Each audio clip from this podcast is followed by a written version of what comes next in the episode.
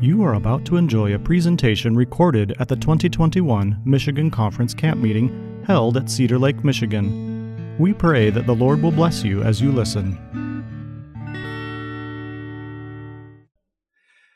Well, we've been studying through the three angels' messages found in Revelation chapter 14.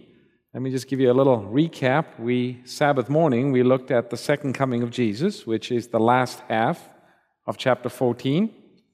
Uh, we then continued to talk about the 144,000, which is the first few verses of Revelation 14.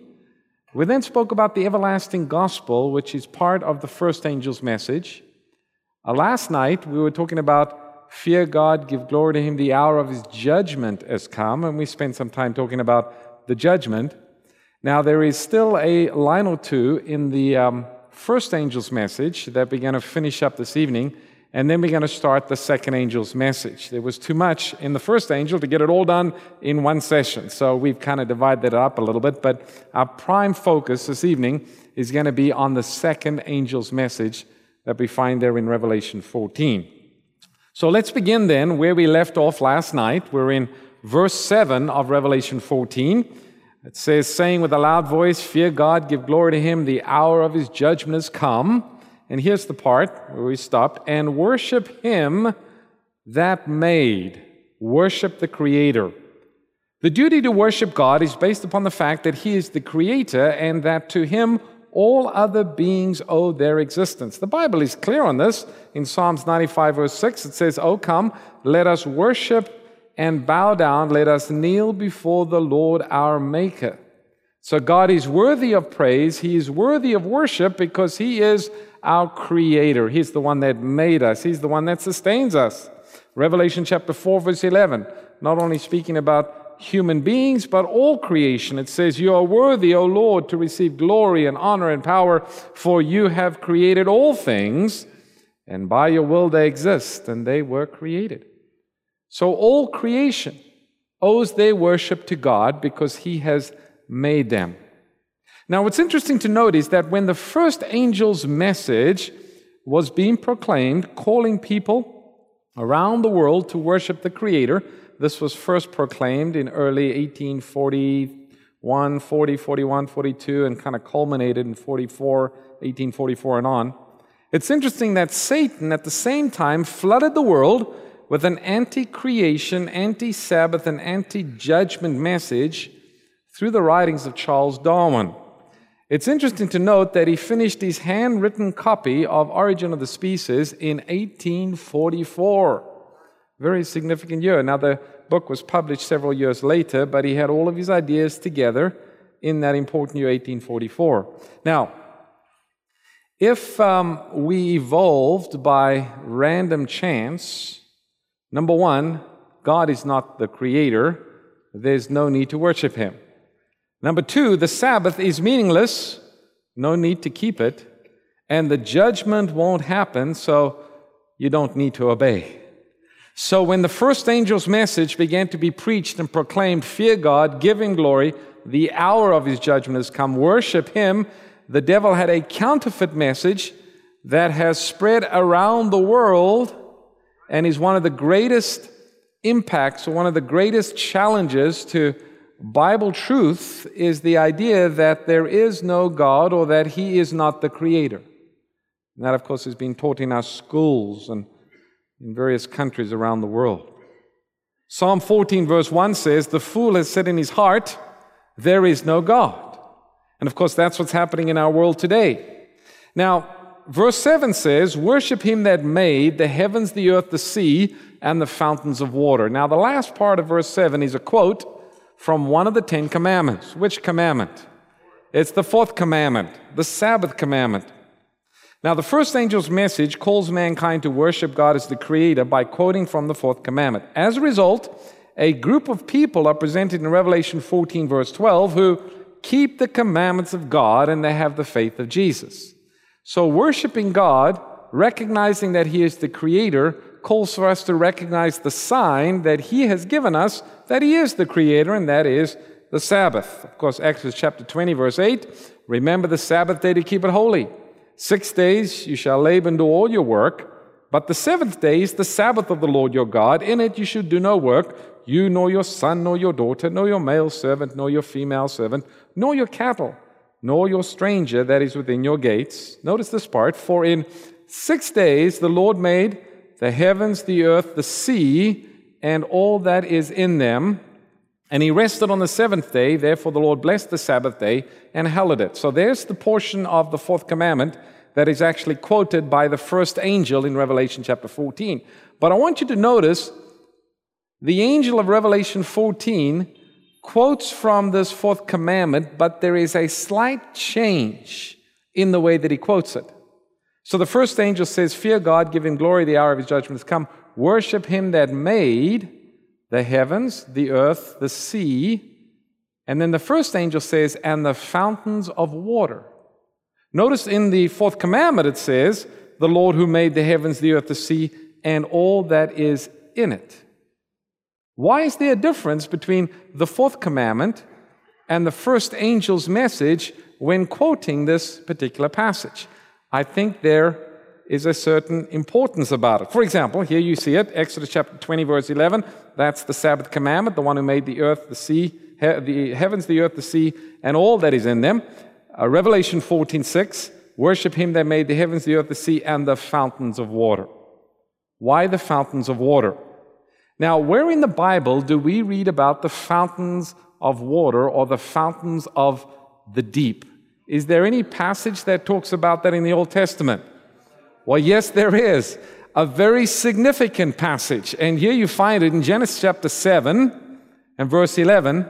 It says, In the 600th year of Noah's life, in the second month, in the 17th day of the month, on that day, all the fountains of the great deep were broken up, and the windows of heaven were opened. What event is being described here in Genesis chapter 7, verse 11? It's the flood. Now, that's important. Why does the first angel say that we need to worship the Creator and somehow connects the flood to the first angel's message. I think it's very significant. Remember what message was coming around at that same time around 1844? Well, it's Charles Darwin and the idea of natural selection and evolution. How does that tie into the flood? Now, here is something interesting. You can see there a picture of the origin of the species. It says one of Darwin's chief difficulties in making converts to his new view, this is after he began to publish his writings, was convincing the skeptical public that there had been enough time since the advent of life, according to him, on earth for the slow process of natural selection to have produced the plants and the animals that they saw around them. So he had a problem when he came up with this idea. People would look at the world and they'd see the diversity, they'd see the animals, the plants, and uh, they realized that it must take a number of, you know, lifetimes for anything to change slightly. And, you know, there's, there's something to what we call microevolution. I think that's pretty evident. But of course, jumping species, there's no, there's no biological evidence that that happens. Nevertheless, he had to convince people that the earth had to be around for a very long time in order for his theory of evolution to actually gain some traction in the public. So, how did he do that? Well, to address this concern, Darwin advocated the ideas of a geologist by the name of Charles Lyell, pointing to the slow pace of erosion in sedimentary deposits as evidence of incomprehensibly vast periods of geological time, somewhere between 150 and 300 million years. So Darwin said, well, if you look at the various strata of the layers of the rock, the sediments, and you kind of look at erosion deposits, then you calculate and you say, well, the earth is very, very old, therefore evolution is possible because we have enough time. But there is a huge problem with that type of logic. And we're going to go actually to the American Geological Institute, and they're going to tell us what the problem is. This is uh, published by them, uh, page 677. Here is what it says. The fundamental principle or doctrine, another word for doctrine is teaching, that uh, geological processes and natural laws now operating to modify the Earth's crust have acted in the same regular manner with essentially the same intensity throughout the geological time. And that the past geological events can be explained by phenomenon and forces observable today. the classical concept that the present is the key to the past. Now, do you see the problem with their, with their idea, with their doctrine, with their teaching? They say that everything that we see today has happened the same in the past. So, the same rate of erosion that's observed in the world today, the same type of buildup of sediments, it's always been the same rate, been happening at the same time. And so, if you count the layers of rock, you can kind of extrapolate how old the world is.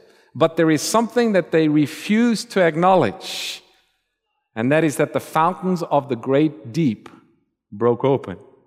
2 Peter chapter 3 verse 5 and 6 says, "For this they willfully forget that by the word of God the heavens were of old and the earth standing out of the water and in the water, by which the world that then existed perished being flooded with water." You see, the flood answers the questions of these various layering that you see around the world.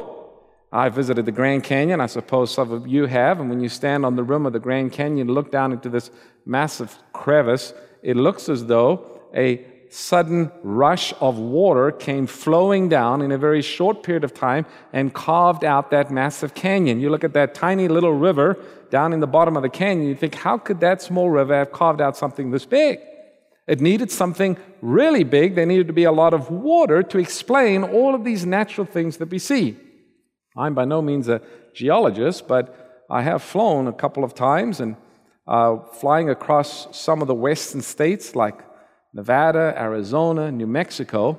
It doesn't take much to look out of the window, and when you're flying up above and you look down on the landscape and you look at the formation of the hills, it looks as though you're looking down into a stream, and you know the way the, the sand kind of forms little bubbles or, or little hills in the stream, little ripples?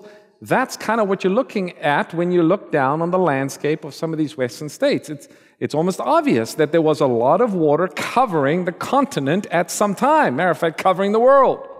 So, at a time when evolution was being pushed and the first angel's message was being preached, the answer to Darwin's ideas about the long ages of the earth was incorporated in the very first angel's message. That's why the angel says, the one who made the fountains of the great deep. In other words, God is reminding us Uh, you didn't make yourself, you didn't evolve. I am the one that made you. I'm the one that brought judgment upon the antediluvian world. I brought the flood, but I am the creator. The answer to what was being pushed forward at that time is found in the first angel's message. Now, J.N. Andrews, one of those early Adventist founders, in the book The History of the Sabbath, had this to say about the importance of the Sabbath. He says the importance of the Sabbath as a memorial of creation is that it keeps ever present the true reason why we worship God or why worship is due. Because He, God, is the creator and we are His creatures. The Sabbath, therefore, lies at the very foundation of divine worship, for it teaches the great truth in the most impressive manner, and no other institution does this. So the weekly Sabbath is a continual reminder to us that God is our creator. We didn't make ourselves. He is worthy of worship. And not only does the Sabbath point us back to the fact that God is the creator in the beginning, but it is a reminder to us every week that He is still the creator. He still has creative power to transform us and make us the kind of people that He wants us to be. That creative power of God is still active in the hearts and the lives of those who are surrendered to Him. So the Sabbath points back to creation, but it's also a reminder of redemption and the work that Christ wants to do for us. Genesis chapter 2, verse 1 Thus the heavens and the earth and all the host of them were finished. On the seventh day, God ended his work which he had done, and he rested on the seventh day from all the work which he had done. What are the three things God did? He blessed the Sabbath, he sanctified it, because in it he rested from all the work which God had created and made. To bless means to speak well of.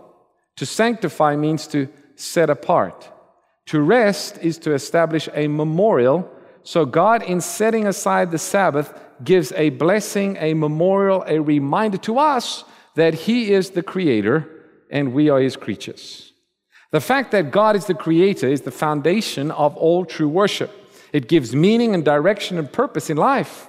In the crisis soon to come, the inhabitants of the earth will be called upon to make their choice between obedience to the law of God, and especially the Sabbath, or obedience to the traditions of men. The choice will have to be made. Are we going to stand upon God's commandments, or are we going to go along with the popular theories that are being taught? And that time, I believe, is quickly coming.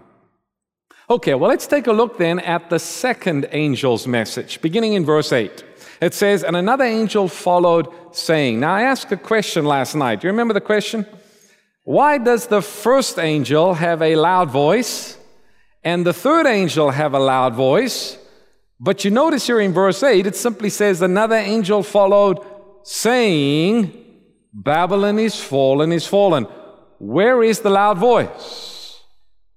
Why does the first angel have a loud voice and the third angel have a loud voice? Well, when you think about the three angels' messages, not only do they represent our message as a whole that has to go to every nation, kindred, tongue, and people, but the three angels' messages also represent three phases of the Advent movement. For example, when was the message first proclaimed? Fear God, give glory to Him, the hour of His judgment has come, worship the Creator. When was that message, that judgment hour message, first proclaimed? Around 1844 and thereafter. Was that message concerning the soon coming of Jesus and the judgment hour, was that message loudly proclaimed? Yes, it was. Not only here in North America, but there were those all around the world that were talking about the soon coming of Jesus and a judgment message going to the world. Yes, the first angel's message was loudly proclaimed. And if we look at the third angel's message, that again says with a loud voice, if anyone worships the beast or his image, or receives his mark in the forehead or on the hand, the same shall drink of the wine of the wrath of God. Does anyone have the mark of the beast today? Not yet. Not yet. Not until there are certain legislations being passed and we are called to make a stand on Bible truth, on the commandments, then the mark of the beast becomes an issue. You got the seal of God for the righteous, you got the mark of the beast for those who have rejected God's commandments. So even though we preach the third angel's message, we recognize that the third angel's message has a special future application. Are you with me? So if the first angel's message has this historic application, and the third angel's message has yet a special future application, where do you suppose that puts us today? Ah, so maybe that's why the second angel doesn't have a loud voice. Because you see, to preach the message that Babylon is fallen, is fallen, is not a popular message, especially today especially when we see within the Christian realm this ecumenical movement to have a group of people stand upon the truths of the Bible and say, Babylon is fallen, is fallen, that's not a popular message. Now, the message is going, but it's not going with the power that it should. And it's for that reason that you find the fourth angel in Revelation chapter 18 that really says the same thing as the second angel with a few more details, but this time he says with a mighty loud voice, Babylon is fallen, is fallen. Now we're going to study the fourth angel's message on Thursday evening, so we'll get to that one in Revelation 18. But the point that I want us to note is that the second angel's message, even though it is very important, it's not proclaimed as loudly as it should. And friends, that's not an excuse for us not to do the work God has called us to do. You see, there's a parable that talks about this in Matthew chapter 25. Jesus told a parable about the ten virgins, the maidens, and they went out to meet the bridegroom. They were Adventists, they were waiting for the second coming of Christ. Verse 5 says, But while the bridegroom Jesus delayed, they all slumbered and slept. That's the second angel time period. We've been talking about Jesus coming for more than 150 years. There's a tendency for us to let down our God, to become spiritually lukewarm or Laodicean. But then it's verse 6 says, But at midnight the cry was heard, Behold, the bridegroom comes, go ye out to meet him. And that cry is still to be given. Then all those virgins arose and trimmed their lamps. And then they proclaim with a mighty strong voice Babylon is fallen, is fallen. So the church today is in a spiritually lukewarm condition. Of course, Revelation talks about this in chapter 3. Yet the message must be given with a loud voice. Thus, Revelation 18, we see the fourth angel.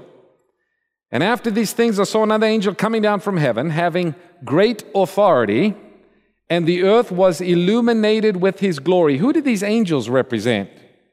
Who do the angels represent? Represents the church, represents God's people. Notice here that this fourth angel of the church, it says it's illuminated with the glory of God. And the reason for that is because we have the latter rain that's falling at that time. Verse 2 says, And he cries mightily with a loud voice, saying, Babylon the great is fallen, is fallen. How many times does Babylon fall? Babylon is fallen, is fallen. We're going to come back to that. And has become the dwelling place of demons, the president of every foul spirit, the cage of every unclean and hated bird, for all nations have drunk the wine of the wrath of her fornication. The kings of the earth have committed fornication with her, and the merchants of the earth have become rich through the abundance of her luxuries.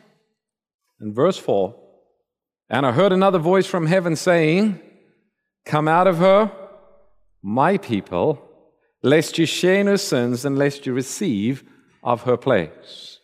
It's important to note that Jesus has people in Babylon. And in order for that voice from heaven, which is the voice of Jesus, to call his people to come out of religious confusion, a message must be given with a loud voice Babylon is fallen, is fallen. You understand? So when the church proclaims the message and the message is being presented from the Word of God, the Holy Spirit is able to convict the heart of the hearer, and Jesus is able to call them out of religious confusion. There's a work that we as a church have to do in proclaiming the three angels' messages. Now, as we mentioned, it says this message is Babylon is fallen, is fallen. The literal city of Babylon, of course, was already largely desolate uh, in ruin in John's day when he wrote this. As with so many, so many other terms and expressions in Revelation, the significance of this name, Babylon, is symbolic. The designation Mystery Babylon tells us it's symbolic. And at verse chapter 17, verse 5, specifically it identifies the name as figurative. So let's see what do we learn in the Bible about the name Babylon. Isaiah chapter 13, verse 19, and Babylon, the glory of the kingdoms, the beauty of the Chaldeans' pride, will be as when God overthrew Sodom and Gomorrah. So we're not talking about the literal city of Babylon here, obviously, but we're talking about what it symbolizes. In Babylonian, the name Bob Ul or Babel or Babylon meant gate of the gods. But the Hebrews associated with Balal a word meaning to confuse. Babylon was founded by Nimrod, and from its very beginning, it represents disbelief and rebellion against God. The prophet Isaiah identifies Lucifer as the invisible king behind this power of Babylon. Isaiah chapter 14, verse 4 says, Take up this prophet against the king of Babylon and say, How are you fallen from heaven, O Lucifer? So you've got a city in the Old Testament called Babylon. It represents those who are opposed to God and opposed to his truth.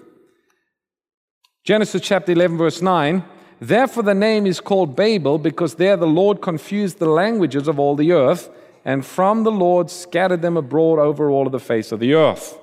So Babylon means confusion, it means opposition to the truth, it represents Satan's dominion and Satan's kingdom. Now, the Old Testament has been called a tale of two cities. You've got Jerusalem and you've got Babylon. Both appear early in the Bible and both stand in sharp contrast throughout the whole of the Old Testament period. Satan designed to make Babylon the center and agency to secure control over the human race even as God purposed to work through Jerusalem. These two cities represent two principles that are at war in our world. So in the book of Revelation, you've got Babylon, you've got Jerusalem. Jerusalem symbolizes the home of true religion. It is God dependent, it's the place of God and His people, and it is the fountain of truth. That's what Jerusalem symbolizes. Babylon, on the other hand, is a melting pot of false religion. It is self dependent. It is the enemy of God and his people. It is the fountain of errors filled with lies. So that's Babylon. Two cities, two powers opposed in this great controversy. Now, notice the statement that comes to us from Patriarchs and Prophets, page 73. Cain and Abel represent two classes that'll exist in the world till the close of time. In one sense, Cain represents Babylon and Abel can represent Jerusalem. One class avails themselves of the appointed sacrifice for sin, the other ventures to depend upon their own merits. The class of worshippers who follow the example of Cain includes by far the greater portion of the world. For nearly every false religion has been based upon the same principle that man can depend upon his own efforts for salvation. The one is salvation by works, the other is salvation by faith. Two systems that we see throughout Bible history. Now, in the Bible, talking about Babylon, Babylon is the name given to a woman, and a woman in Bible prophecy represents what? A church. A pure woman symbolizes the true church, a corrupt woman symbolizes a false church. Now, we're familiar with this. If we look in Revelation 12, verse 1, now a great sign appeared in heaven, a woman clothed with the sun. Now, who does the sun here represent? The woman is clothed with the sun. Who's the sun? Jesus. The church is to be clothed in the righteousness of Jesus. It says she stands upon the moon with the moon under her feet. Now, where do we find the clearest reflection of Jesus today? It's in His Word. What does the church need to stand upon? The Word of God. The Word of God is reflection of Jesus. And it says, on her head is a garland of 12 stars. Remember the number 12 represents the church? Here in this case, it represents the leadership of the church. In the Old Testament times, it might be the 12 tribes. In the New Testament time, it's the apostles. So that number 12 is connected with the church. Now, that's the true church. And of course, if you study through Revelation 12, you can see how the dragon attacks the church. And finally, you find in verse 17 the remnant who keep the commandments of God and have the testimony of Jesus. Now, the other woman that's described in Revelation 17 is interesting. Verse 3 And he carried me away in the spirit into the wilderness and I saw a woman sitting upon a scarlet beast, which was full of names of blasphemy, having how many heads? Seven heads and ten horns. The woman was arrayed in purple and scarlet, those are royal colors, and adorned with gold and precious stones and pearls. She's very wealthy, having in her hand a golden cup full of the abominations of the filthiness of her fornication. And then it tells us in verse 5 and on her forehead the name was written Mystery, Babylon the Great, the mother of harlots and the abominations of the earth. So it's interesting to note two women described in Revelation. The one is God's true church, the one is a apostate church, a church that has fallen from the truths of God's word. The apostate church persecutes the true church just as the dragon persecuted the true church. What else is interesting is that her name, written on her forehead, it says she's the mother of harlots. So the mother church has daughter churches. Bear that in mind. We'll see how that comes together here in just a moment. Now, the church is to be married to Christ, but when she leaves her allegiance to Jesus and forms an alliance with a political or a secular power, she is guilty of committing spiritual fornication. The fornication of Babylon here refers to the church looking to the state to enforce her teachings and decrees. The Bible describes this coalition of church and state at the end as a great threefold union between the dragon, the beast, and the false prophet. Now, we spoke in our earlier presentation about numbers in Revelation and their significance. What does the number three represent in Bible prophecy? represents the Godhead, the Father, the Son, and the Holy Spirit.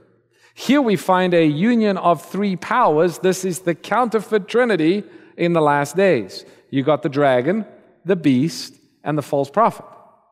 Now, who does the dragon represent here in this passage? Who's the dragon? Well, Revelation 12 tells us that the dragon is Satan. The dragon not only represents Satan, but it also represents spiritualism. Who does the beast power represent? Well, we know from our study of Bible prophecy, especially Revelation chapter 13, that the beast power spoken of here is the Roman power or the papal power, the papacy. And who does the false prophet represent? Well, before I tell you who the false prophet is, I want you to notice you got the dragon, the beast, the false prophet. Whose position in the Godhead does the devil try to usurp? Lucifer said, I will ascend above the heights of the stars. I shall be like who? The Most High. Who's the devil going for? He's trying to usurp the position of God the Father. Whose position does the beast power try to usurp? The official title, Vicarius Filii Dei, Vicar of the Son of God. Now, the amazing thing here is that there are so many parallels, it's amazing. How long was Christ's public ministry before Jesus received a deadly wound? Three and a half days. But the deadly wound was healed and Jesus rose from the dead. So the beast power rules for 1260 years or three and a half prophetic years. The beast power receives a deadly wound, but the Bible says that the beast power, the wound is healed, and all the world follows the beast. According through the gospel, we have forgiveness through Jesus, through his sacrifice, but the beast power says if you want forgiveness, you need to come to us, and we have power in the Mass to sacrifice Christ anew. If you want to be forgiven of your sins, you don't go directly to God in heaven, but you go to the priest, you confess your sins, and he'll tell you what you need to do. So the position of Jesus is trying to be usurped by this power spoken of as the beast. Are you all with me? So the dragon, Satan, tries to usurp the position of God the Father. The beast tries to usurp the position of Christ the Son. The false prophet tries to usurp the position of the Holy Spirit. Now, in this case, the false prophet, and we'll get to this a little more when we study further in Revelation uh, 14 and 18 but the false prophet represents those Protestant churches that have turned away from the truths of God's word and are relying on some kind of manifestation or experience. I'm going to be very, I'll be very specific in just a minute and tell you what, what that is. But the false prophet represents those Protestant churches that have turned away from the truths of God's word. So here are a few verses. Revelation 16, verse 13. And I saw three unclean spirits like frogs. Incidentally, how does a frog catch its prey? With his tongue. So there's a lot of deceit and lies. Coming out of the mouth of the dragon, out of the mouth of the beast, and out of the mouth of the false prophet. Verse 14, for they are the spirits of devils performing signs. So, how is this coalition power, these three powers, going to get the whole world to receive the mark of the beast. They're going to do it through signs and wonders, through miracles. Friends, the time is coming when you're not going to be able to trust what you see or what you hear, but you need to trust the Word of God. Put your faith in God's Word. You can't believe what you always see and hear, especially as we near the end. It says, These are the spirits of demons performing signs which go to the kings of the earth and to the whole world to gather them to battle of the great day of God Almighty. Now, Revelation chapter 13 13, he's talking about the second beast in Revelation 13. Remember, there are two beasts of Revelation 13. The first beast comes up from the sea, that represents the papal power. There is a second beast in Revelation 13 that comes up from the earth, and he has two horns like a lamb, but he ends up speaking like the dragon. That represents the United States in Bible prophecy. Now, notice the role that the United States plays in this threefold union at the end of time. It says in verse 13, He, that would be the second beast of the United States, performs great signs so that he makes fire come down from heaven on the earth in the sight of men. Now, we're not talking about a nuclear bomb here, but remember, the Bible is symbolic. Revelation has symbols. What does it mean in the Bible when it talks about fire coming down from heaven? Fire coming down from heaven can represent two things in the Bible. On the one hand, it can represent God's approval. Remember when Elijah was on Mount Carmel and he prayed and fire came down and consumed the sacrifice? But at the same time, fire coming down from heaven can also represent judgment. For example, Sodom and Gomorrah.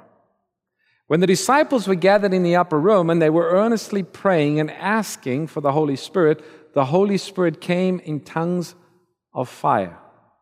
So there is going to be a movement. There's a movement that's going to be taking place in the United States, and eventually certain legislation will be passed, but it is a movement based upon a counterfeit moving of the Holy Spirit. A counterfeit moving of the Holy Spirit where there are signs and wonders manifest. That's what the Bible is describing. Okay, the Bible foretells of a counterfeit revival that'll take place in the churches just before Jesus comes. This counterfeit revival will be accompanied by signs and wonders and will be so compelling that it'll deceive, if possible, even the very elect. Now, Jesus said this. Jesus said, For false Christs and false prophets will rise and show great signs and wonders to deceive, if possible, even the very elect. See, Jesus says, I have told you beforehand. So we know this is coming. We need not be deceived. Jesus said it's coming. Be on your guard, be prepared. Well, what is this counterfeit manifestation of the Holy Spirit? The term charismatic movement expresses the entrance of miracles, prophecy, and baptism of the Spirit into mainline denominations. The charismatic movement shares many of the same doctrines as the Pentecostals. The difference is that the charismatic movement is embodied within historic denominations and is not a separate church. It is also adapted to the culture and the theology of the particular denomination in which it functions. So there is a movement that is jumping from church to church even amongst Protestant churches and even Catholic churches that have some, some common foundations. Called the charismatic movement. Now, the charismatic movement is growing at a rate of about 10 million per year and is estimated to be around 800 million by the end of 2021 worldwide. A 2008 report by the Barna Group states that in America, the majority of born again Christians are charismatic. So it's a big growing movement. The charismatic revivals of today is very different from the great Protestant revivals of the past. Instead of being based upon the plain utterances of the Bible, much is done to appeal to the senses and to excite emotions. A strong emphasis is placed upon a contemporary style of music, and much is done to encourage people to enter into what's referred to as a worship experience. Are you with me today? You understand what I'm talking about? Uh, just, just watch religious programming on a Sunday morning on your TV and you'll see what I'm talking about. A key belief in the charismatic movement is the doctrine of what's called guidance of the Holy Spirit, which is believed to be as authoritative and in some cases even more authoritative than the Bible. I was doing a Bible study one time with a lady, and she just loves studying the Bible. And we were looking at a number of important truths and prophecies, and in our study, we came across the Sabbath truth. She'd never seen it before. And we studied it from Scripture, and she said at the end of the study, she said, Pastor, this makes sense. I've never seen this before. She was so excited. She said, I can't wait to see, tell my pastor about these things that I've learned. I said, Well, that's okay, but uh, you know, he's going to say this and this and this, so here's the verses you know, because he's going to bring up this verse. Here's the verse. Here's the answer to that. Oh, okay, okay. She was all excited. Well, I called her up for a Bible study the next week, and she said, Oh, Pastor, I don't want to study with you anymore. I said, Why? What happened? She said, Well, I, I spoke to my pastor. And I said, did, did he give you the verses? She said, No, he didn't even give me the verses. I said, What did he say? She said, He told me that I don't have to keep God's commandments because, after all, we've got the Holy Spirit. And if we were missing something, the Holy Spirit would tell us to do it. I said, Well, how do you know that you have the Holy Spirit? She says, Well, because when I go to church on Sunday and the music gets going, she says, there is a cloud that fills our sanctuary. She says, We've got the Holy Spirit. Do you understand how dangerous relying upon signs and wonders will be in the last days? if we choosing our feelings above the Word of God or what we see or what we hear, we're walking on dangerous ground. Are you with me? So the charismatic movement is this growing movement, jumping from denomination to denomination. It's based upon an experience, it's based upon a feeling, and the Bible takes second place. Isaiah chapter 8, verse 20 says, To the law and to the testimony, if they speak not according to this, it's because there is how much? There is no light in them. The expression third wave is used to describe what charismatics believe to be the three historic periods of activity of the Holy Spirit over the past 100 years. The first wave occurred back in 1906 with the rise of the Pentecostal movement. The second wave occurred during the 1960s as the charismatic movement spread in Protestant denominations and the Roman Catholic Church. The third wave occurred during the mid 1980s and is identified as a resurgence of church planting and the mega church movement. Of course, we see that today. Now, each wave has a slightly different theology with regards to the manifestation of the Holy Spirit. During the first wave, it was preached that the gift of the Holy Spirit had to be accompanied by speaking in tongues in order to be genuine. During the second wave, it was preached that the gift of the Holy Spirit is not always expressed in speaking in tongues, although it might be.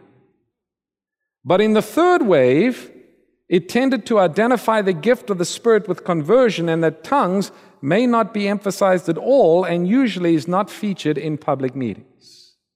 So there's been a shift in the idea of the so called manifestation of the Holy Spirit. Now, of course, this is not something new.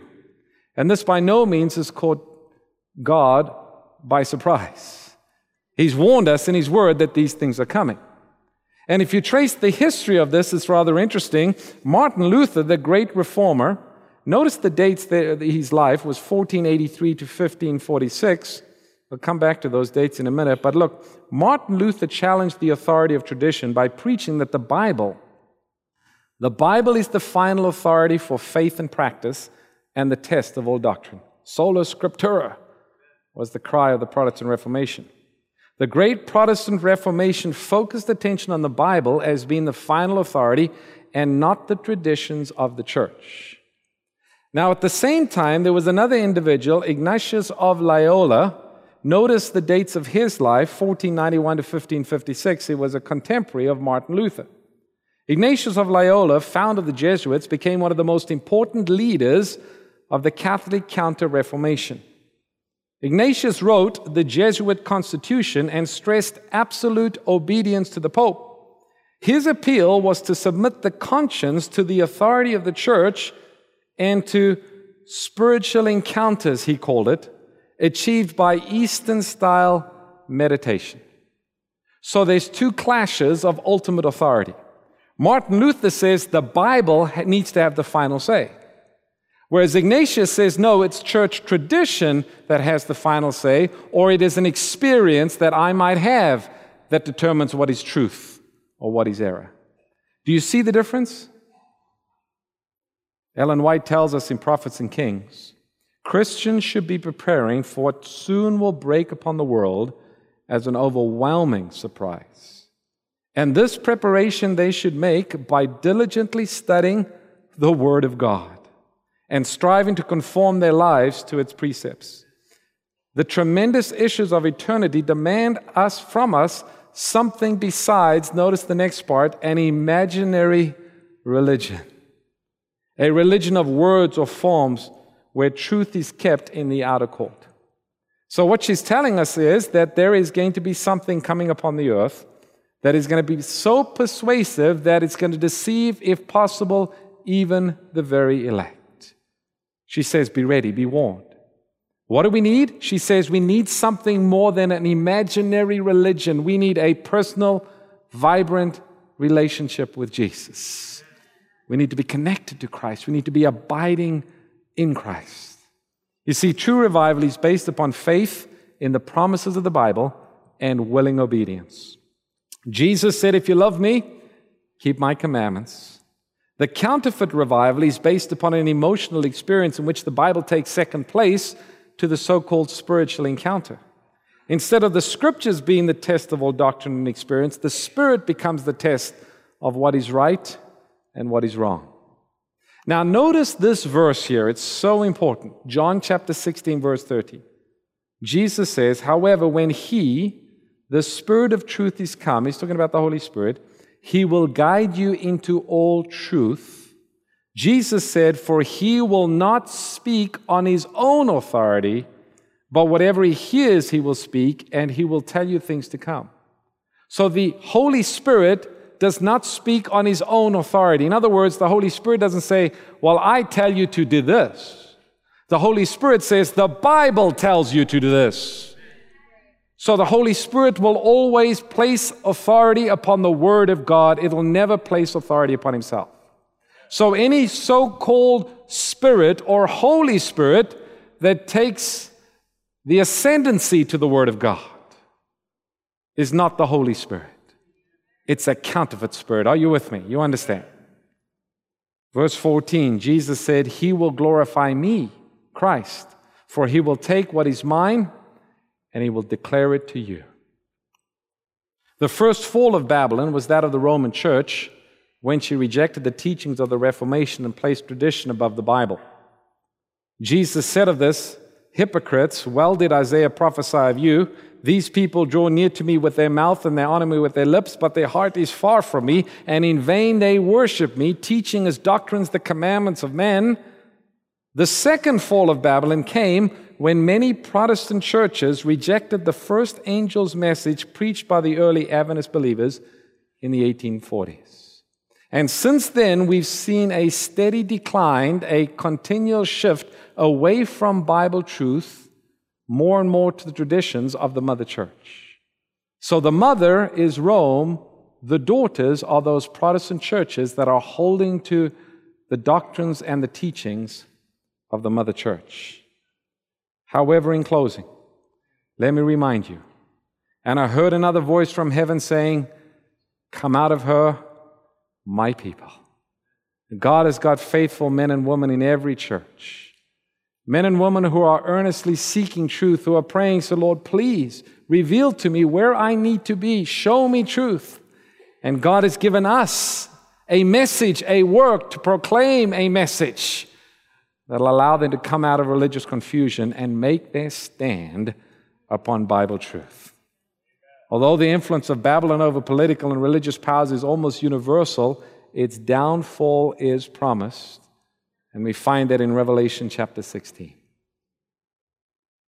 And I saw an angel flying in the midst of heaven, having the everlasting gospel to preach to those that dwell upon the earth, to every nation, kindred, tongue, and people, saying with a loud voice, Fear God and give glory to him, for the hour of his judgment has come. Worship him that made the heavens, the earth, the sea, and the fountains of water.